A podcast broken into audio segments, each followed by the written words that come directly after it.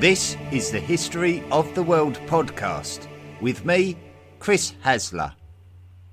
And you're listening to Volume 3 The Classical World. Episode 54 The Battle of Adrianople.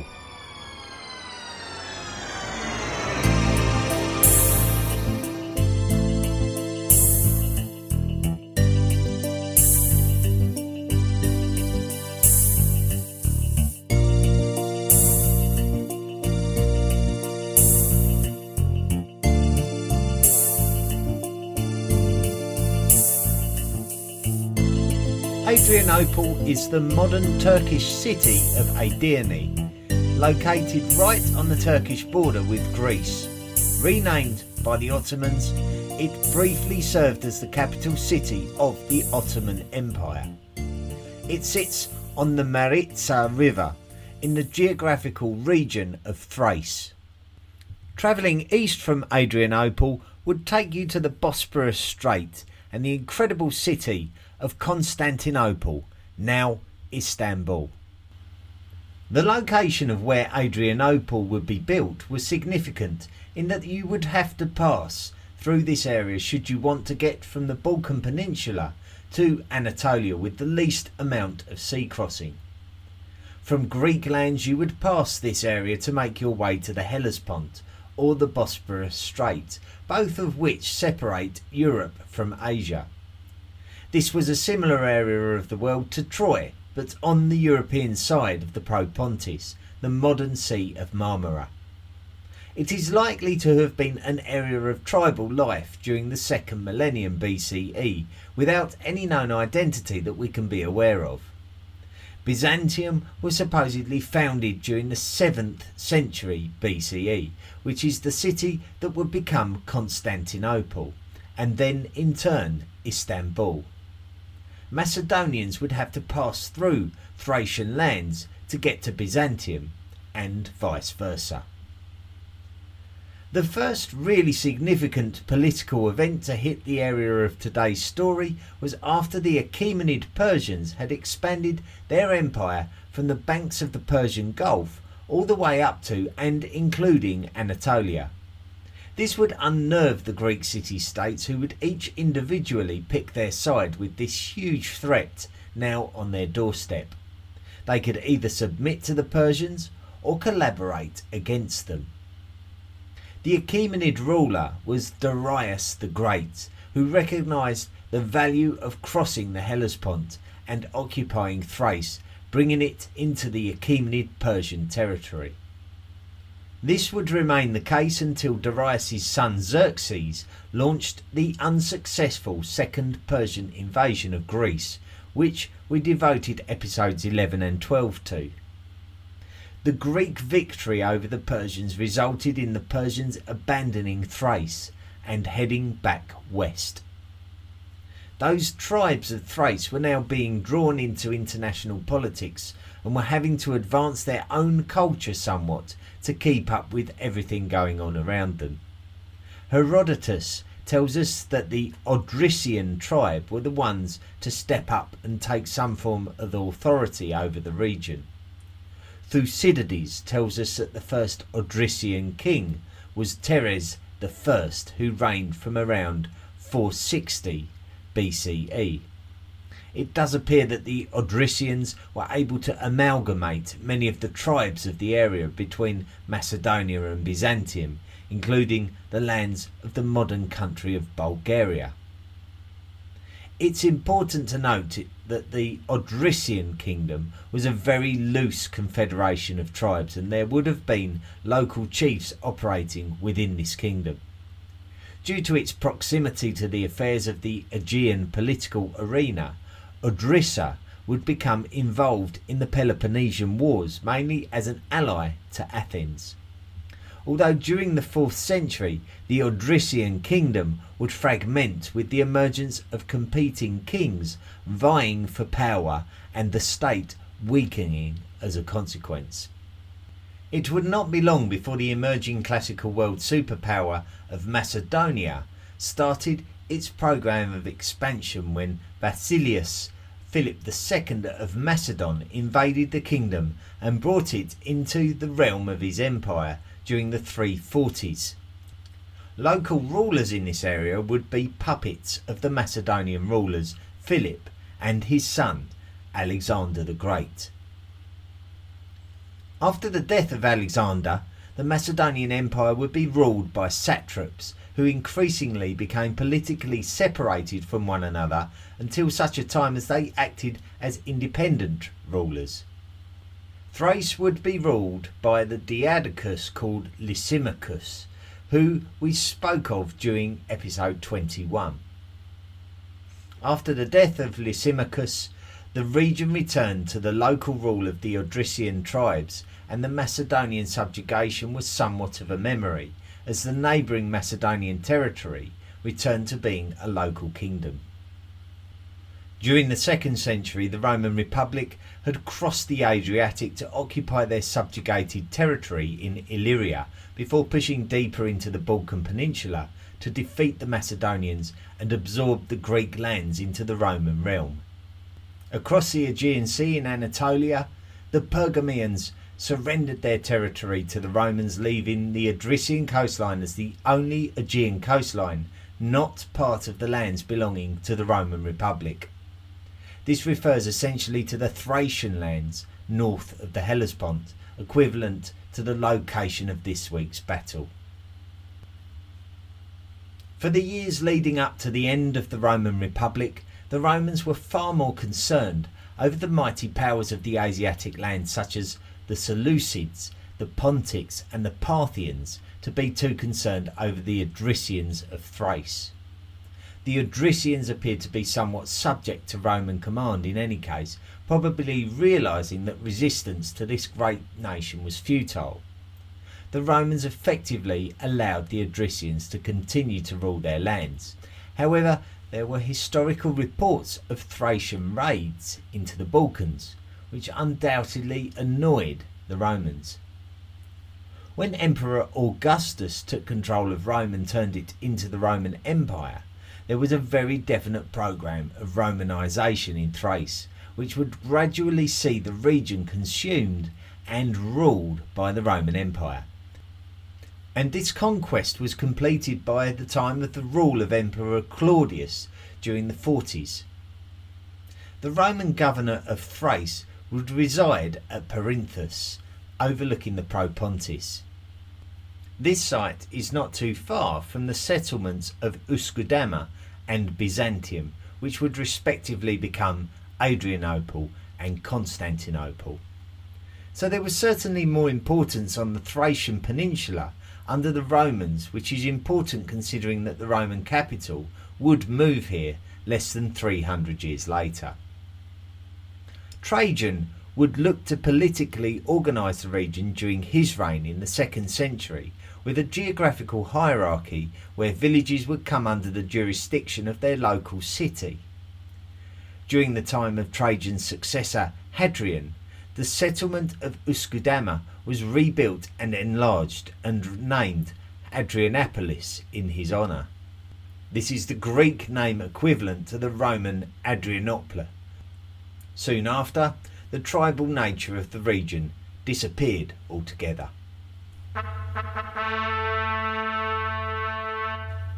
The Goths.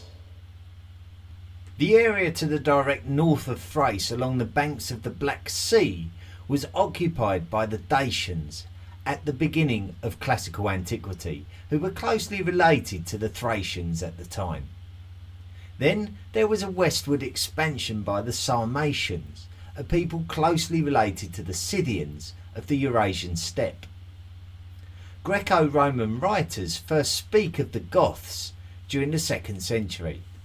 They are known to be Germanic in origin, so we can look towards northern Europe, and that they were undertaking a southward expansion into Sarmatian territory when they caught the attention of the Romans for the first time. The Romans recognised them as being from the area around the Vistula River, which runs through the modern Polish capital of Warsaw.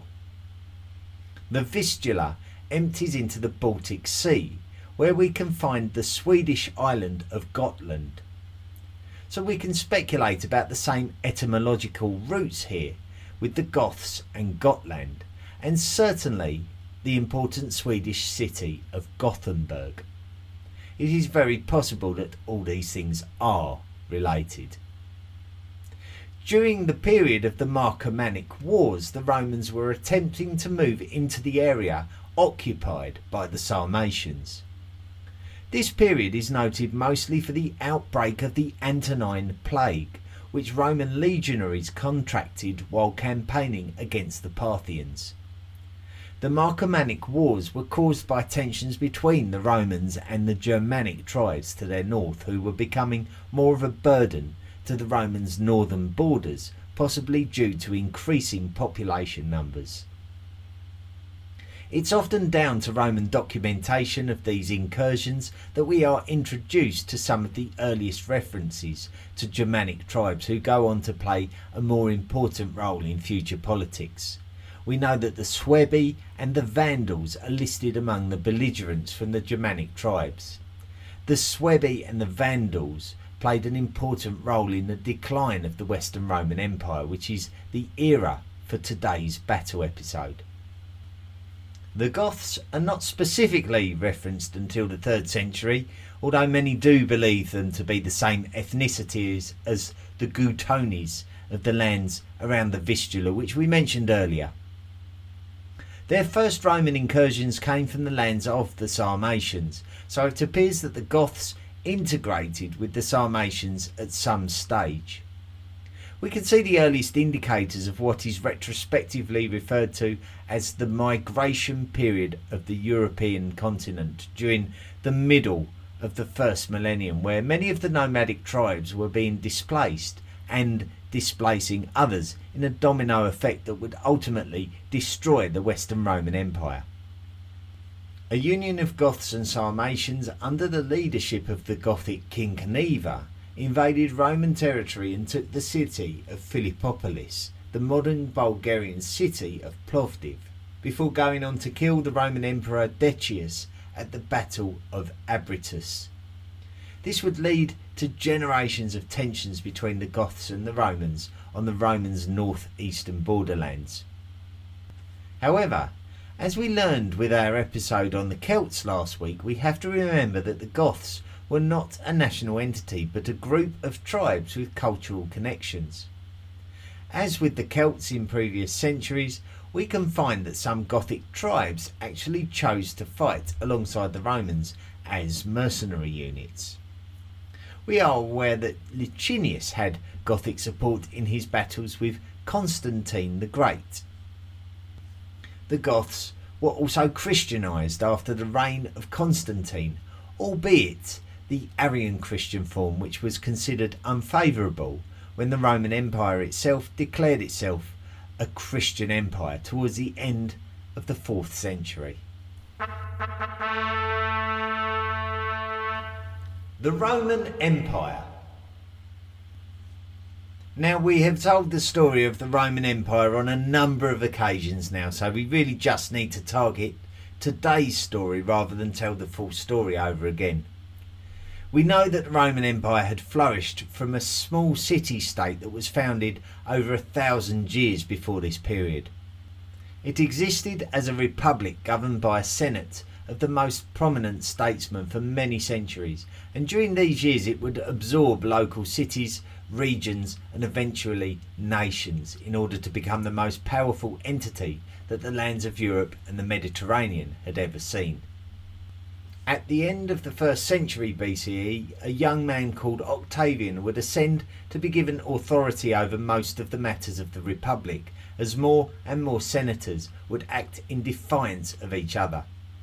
The stability of having a style of monarchy again since its abolition almost five centuries previous was necessary, as Rome was unrecognisable compared to its days as a kingdom. Octavian would rule as Emperor Augustus, and although there would be some questionable emperors during the first century, there existed something called the Pax Romana during the first two centuries, which represented a period of relative peace. Towards the end of the second century, pressures increased between the Romans on their northern frontier and the Germanic tribes, which we have already mentioned in regard to the Marcomannic Wars. Weakened by the Antonine Plague, Rome would never be the same again as the armies grew more powerful than the Senate and eventually the Emperor himself.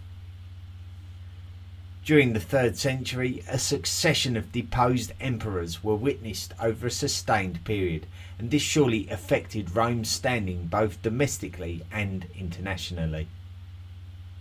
It appears that barbarian tribes and other nations were starting to get the better of the Romans more often on the battlefield, and it became very apparent that reformation was the only answer to this issue.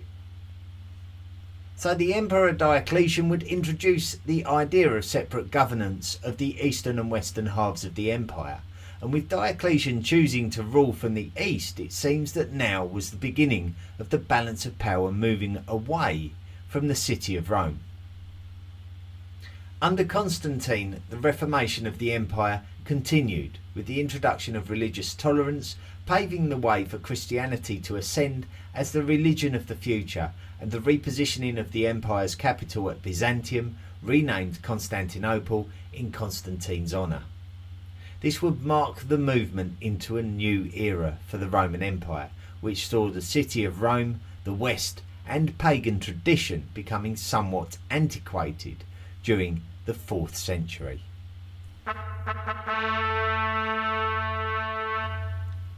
Valens the Roman Emperor Jovian died in the year 364, and he would be succeeded by the emperor known as Valentinian the Great. Valentinian's younger brother was Valens, and they originated from the lands of the modern country of Croatia. Valens was a follower of Arian Christianity and defied the pagan observing Roman Emperor Julian the Apostate. When Valens's older brother Valentinian became the emperor, he immediately came under the pressure to have a co-emperor for the sake of the stability of the empire, and so he selected his younger brother Valens to be the Augustus in the east.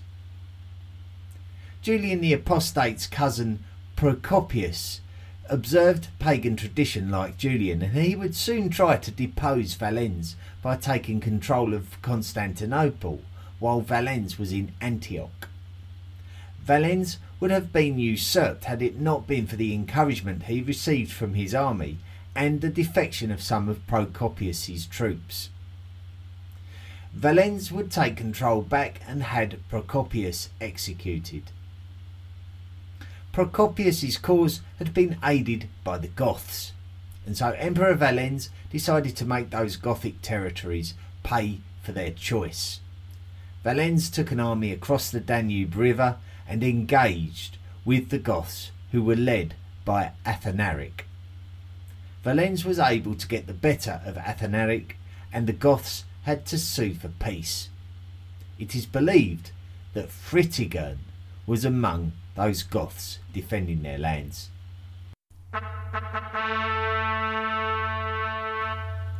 Fritigern. Fritigern was a Gothic king, and what we know about him is very little because he was from a society that didn't record much in writing. He was a part of the Tervingi, who were a Gothic people and believed to be ancestral to the Visigoths. Nothing is known of his childhood and upbringing, but we do know that when Valens invaded Gothic territory north of the Danube River in 369 and defeated the Goths under Athanaric, that these Goths were the Tervingi, and therefore Fritigern is likely to have been among their numbers. Despite Fritigern supporting his fellow Goth Athanaric, tension seemed to have existed between the two of them. This could have been something to do with Fritigern's conversion to Arian Christianity. It is documented that Athanaric persecuted Christians. The whole situation erupted into a Gothic civil war.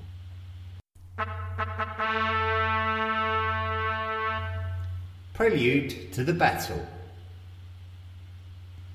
Tensions in the Gothic territory are likely to have been exacerbated by the advance of the Huns. The Huns reached and crossed the Dniester River, which runs roughly alongside the border between the modern countries of Ukraine and Moldova. Crossing the river brought them into Tervingi territory.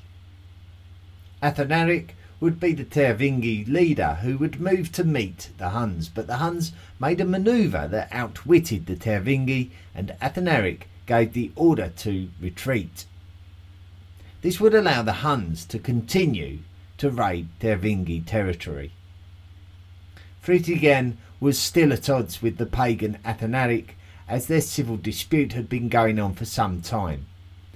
It might be the case that Fritigern believed that his common observance of Arian Christianity with the Roman Emperor Valens might stand for something, and that Valens might firstly be willing to support him against his pagan rival Athanaric, and secondly grant him and his people refuge on the Roman side of the Danube River. Things were indeed becoming desperate in Gothic territory. Much of the wealth of the land had been exhausted through the civil conflict between Athanaric and Fritigern, and what was left was being plundered by the Huns. Athanaric had to stay and face the music while Fritigern chased a deal with the Romans. Valens allowed Fritigern's Goths to cross the Danube and settle Roman lands as long as he pledged Gothic allegiance to the Roman armies if necessary. With Valens away from the region in Antioch, it would fall into the hands of the Roman governors Lupicinus and Maximus to oversee the resettlement and ensure Gothic cooperation within the empire. Things didn't go well. It seems that the Roman governors did not treat the Goths with much respect, but the vast numbers who crossed and settled must have been a logistical nightmare food was being sold to the Goths at unreasonably high prices, with some reports stating that they were being given cheap dog meat and having their children taken into slavery if they couldn't afford to pay. There were also reports of some of the senior representatives of the Goths being tricked into attending a feast before either being murdered or imprisoned. Fritigern could not just sit by and allow this to happen, and his people were ready to battle against the local Roman forces of Lupicinus. The two armies met at the Battle of Marcianople, where the fury of the Goths caused Lupicinus to flee. Half of Lupicinus's army may have perished in the battle, and certainly Fritigern's men were more than happy to help themselves to any discarded weapons and armour. The fact that the Goths had scored such an incredible victory over the Roman army may have excited the barbarian tribes north of the Danube, and soon even the Huns themselves had decided to get involved in the raids on Roman lands. Suddenly, the Romans had become the common enemy of everybody, with those Goths and Huns who had opposed each other now seeing a bigger prize that could benefit them all. In their westward expansion, the Huns had pushed the Alans and the Greuthungi into Thrace. The Alans were of Scythian stock and likely related to the Sarmatians of the Pontic steppe. The Greuthungi were the Goths who were on originally the far side of the Dniester River before the Huns crossed and engaged with Athanaric and the Tervingi. Now all of these peoples had concertinaed into Roman Thrace and were pillaging the land and defeating their armies. The Romans had to respond. Valens was reluctant to see this problem escalate as his primary focus was on the Sasanians of Persia. The glory of victory in the east was the dream of any Roman emperor. So for Valens to see the Gothic issue go out of control must have been frustrating to put it mildly. The point came where Valens would not be allowed to ignore the issue any longer. Valens's older brother Valentinian the Great, the Roman Emperor in the West, had died in 375, apparently from a stroke, while angrily shouting at some Germanic tribesmen over in his half of the empire. He would be succeeded by his son Gratian, and Gratian would be called upon by his uncle Valens to offer support to him with his Gothic problem. Gratian would be limited in what he could offer and how quickly he could offer it because he had his own issues on his own frontiers. So Valens realised that he could not rely on Gratian and would need to take action for himself. If he didn't, then maybe another Roman would take the opportunity to put down the Goths and put themselves in the frame to usurp the throne of the Eastern Emperor, if there was a popular outcry for it. Valens would travel to Constantinople and gather an army, possibly with as many as 50,000 men. He would commission the assistance of a highly experienced military commander called Sebastianus, and together they would set off for Adrianople, joined by the few forces that Gratian in the west had been able to spare in haste. In the back of Valens's mind, if he could defeat the Goths without the full force of Gratian's assistance, then he could claim the glory for himself and not feel threatened by popular support for the young and talented new emperor in the west.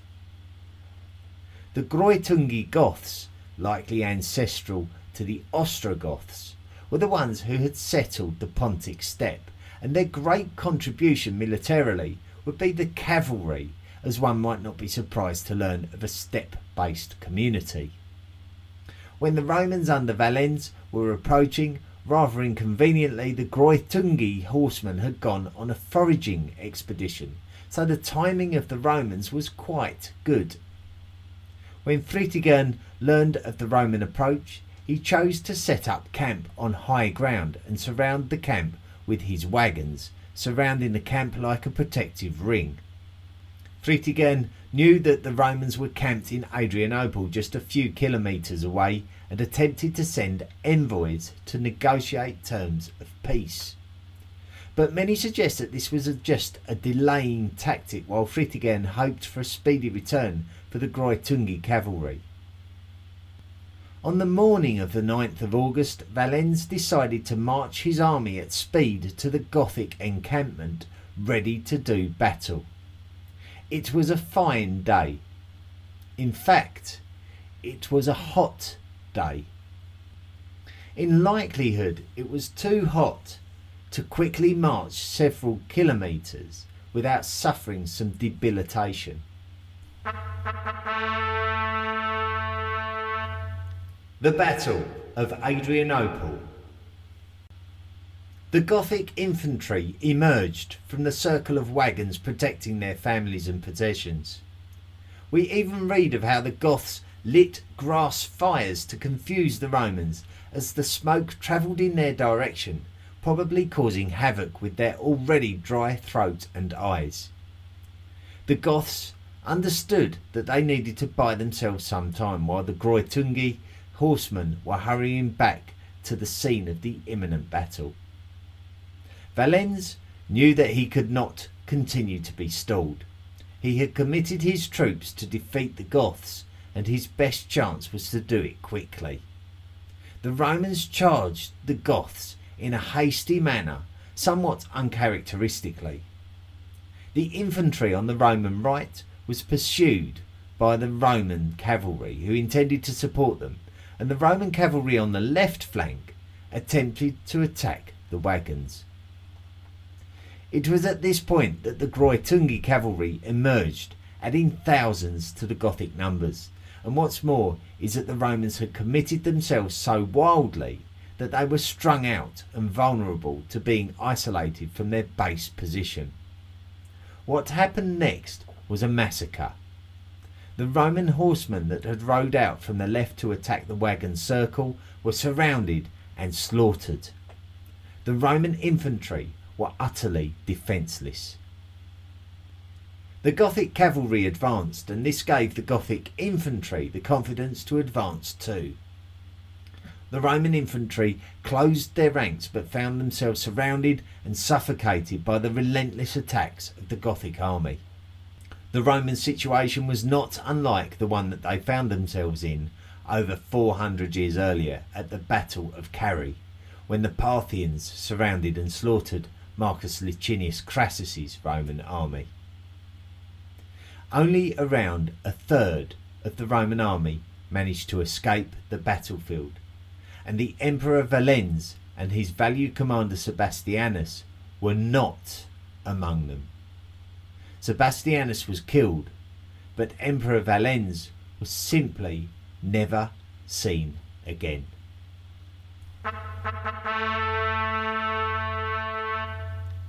Aftermath Roman losses are stated to amount to as many as 40,000, and it is because of this that some historians describe this as the worst Roman defeat since Hannibal's Carthaginian army defeated them at the Battle of Cannae some 600 years previous.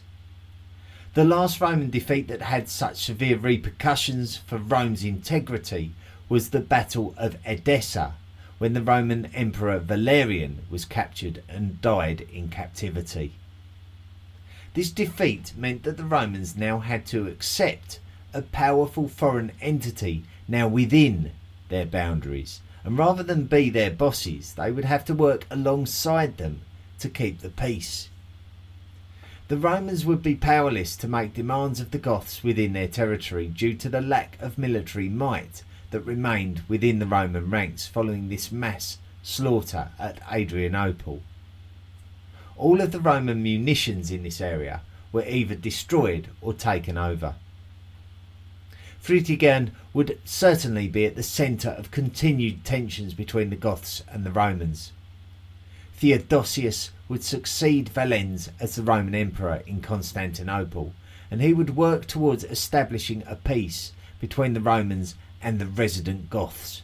And this is where we see Fritigern disappear from history without much to offer us any clues about his ultimate fate.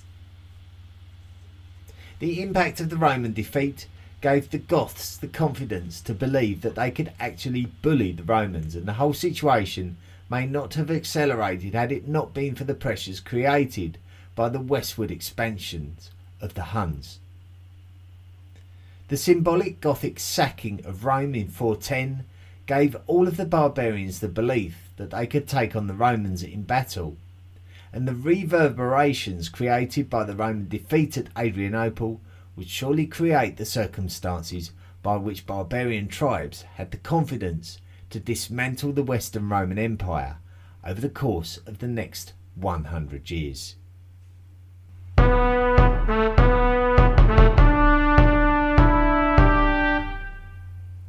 Thanks for listening to this week's episode once again. A great story of a very heroic victory by Fritigern and the Goths, and a real turning point in European history, a real indicator of the classical world making way for the medieval world. And uh, certainly, we see once again the great use of cavalry in warfare that has come up over and over again in all of our battle episodes. So, uh, a great example of warfare and tactical, um, we say tactical superiority in the end, and uh, maybe a bit of fortune as well, a bit of good fortune, which we've seen in uh, previous battle episodes as well. So, what we really need to do to tie up um, our classical world of Europe into uh, the medieval period is to just review this um, migration period, and that's what we're going to do in next week's episode. So uh, that should be extremely interesting, and we can see more of how Europe is starting to take shape and become more like the Europe that we know today. Messages. Let's uh, see who's been writing emails into me this week.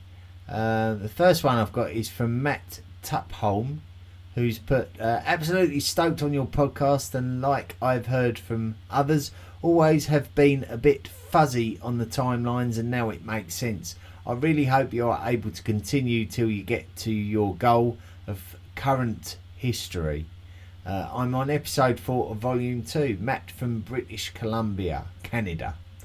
Uh, thank you so much, Matt. And um, I'm getting um, quite a few messages coming through from Canada now, and it's great because um, I there was a time that many of you will remember where I actually stuck the boot in on the entire country of Canada, and um, you've sort of proved me to be a bit of an idiot, to be quite honest with you, because you've all come back and. Uh, given me plenty of messages and reviews, and uh, now I feel extremely humbled um, by your great nation. So thank you very much. Um, and anyone who writes in, I hope um, with your compliments for the podcast, I hope you also rate and review the podcast because that is the best way that you can say a thank you uh, for all of the uh, for all of the episodes that we've put out there. So um, rate and review the podcast and, and let's get more listeners on board. Jazz Peralta has written in and said, I've just started listening to the podcast. It's very educational indeed. I am from the Philippines but now live in Massachusetts for 16 years. I like the way you present it, very well organised and enjoyable to listen to. I thought it would be good for me to relearn the history of the world. The last time I read it was in senior high school. Um, thank you very much, Jazz. Um, yeah, we hear that a lot as well, that people are sort of uh, revisiting history, and, and it's it's much like myself actually. I forgot how much I like history uh, until such a time as I found a way to um, enjoy it. And when you look, when you go online now, there are so many good presentations. I am just one of a number of people out there who put in um, very, um, very good and uh, interesting material online and, and certainly on YouTube and, and even you know my associate there Nick Barksdale at the Study of Antiquity in the Middle Ages um, who, who does some fantastic work in um, putting out some history videos history based videos. So um, plenty for everyone to get their teeth into and and um, learn and enjoy history as it should be. Uh, Dave Vincent Delson has sent me a message through Facebook. Um, has put, "Hi there, I'm listening to your podcast three hours a day driving, uh, driving for work. You have learned me so much, and I am so grateful for your professionalism. Thanks, mate. Dave from Sweden. Uh, thank you very much, Dave. Um, and um, yeah, that's a lot of listening. Three hours a day. That's um, that's some serious going." Uh, but thank you so much. And, and once again, don't forget to rate and review the podcast. Now, if you want to do more for the project, indeed you can. You can support the project financially. Um, just simply go to the History of the World podcast.com website, click on the Patreon link, and sign up to make a monthly donation. And it can be from as little as $1 a month and you can qualify for uh, rewards and you don't have to sign up for a monumental um, monthly donation. You can just accrue it over time which uh, many people don't offer that on patreon. I do. I'm happy to do that. If you accrue um, a, a significant amount of money over a period of time then i will honor the reward that uh, most Patreon uh, most Patreon sites will only offer you if you sign up to make a, a, large monthly contribution. I'm not interested in that. I'm interested in rewarding people for their generosity, uh, regardless of how long it takes them to do it. And um, I'm pleased to announce that the History of the World podcast t shirts and mugs are being obtained once again. I was getting a little bit concerned because COVID was uh, forcing the t-shirt production to be quite hard to uh, to obtain. So like they were they were putting some ridiculous um, postage and packaging costs on and, and, blaming it all on COVID, which which might have been sort of quite genuine. I, I would imagine from their perspective, it, it, it, must have been quite genuine, but it really wasn't a practical solution for me. But luckily, they've sorted it out, so we're back on track with that and the History of the World podcast mugs Um, they uh, they ran out over Christmas of the ones that I use in particular for the for the branded mugs for the podcast. So fortunately now they're back in stock and I've been able to obtain them once again. So we're back on track with all of the gifts and certainly uh, if you accrue fifty dollars worth of donations over any length of time. Um, you don't get the t-shirts and mugs; they're for different tiers. But you can also get the fridge magnets, the uh, the uh, the uh, key rings you get, and also the the coasters as well. So all branded with the History of the World podcast logo. They all they all look quite smart as well. I'm quite impressed with how they've come out. So go along to the Patreon site, investigate that. Um, and I frequently post the YouTube videos on that page as well, so that you can actually get to view them through the Patreon website. And um, enjoy, enjoy, come along and um, do your bit for the podcast. Every bit helps, and and it also helps me to invest in stuff like pop shields, which uh, enable me to talk directly into the microphone without breathing all over you, because it prevents that p p p p that p sound from hitting the microphone and distorting it. So. Um, very important piece of equipment for anyone broadcasting, and uh, you guys have helped to pay for that, so thank you. So that's it for another week. Uh, don't forget, join me next week once again for more History of the World podcast, and we're going to be looking at the next stage in European history. What exactly happened when the Western Roman Empire disappeared? Who took its place? Who went where? And, and why did they go there? And uh, this is called the migration period of Europe, and it's a very important period that links us up to medieval Europe, which will be coming sometime later this year. So don't miss next week's episode. Thank you so much. Have a great week, everyone, and uh, please don't forget to be good. Do you want more from the History of the World podcast? Then visit our website, historyoftheworldpodcast.com.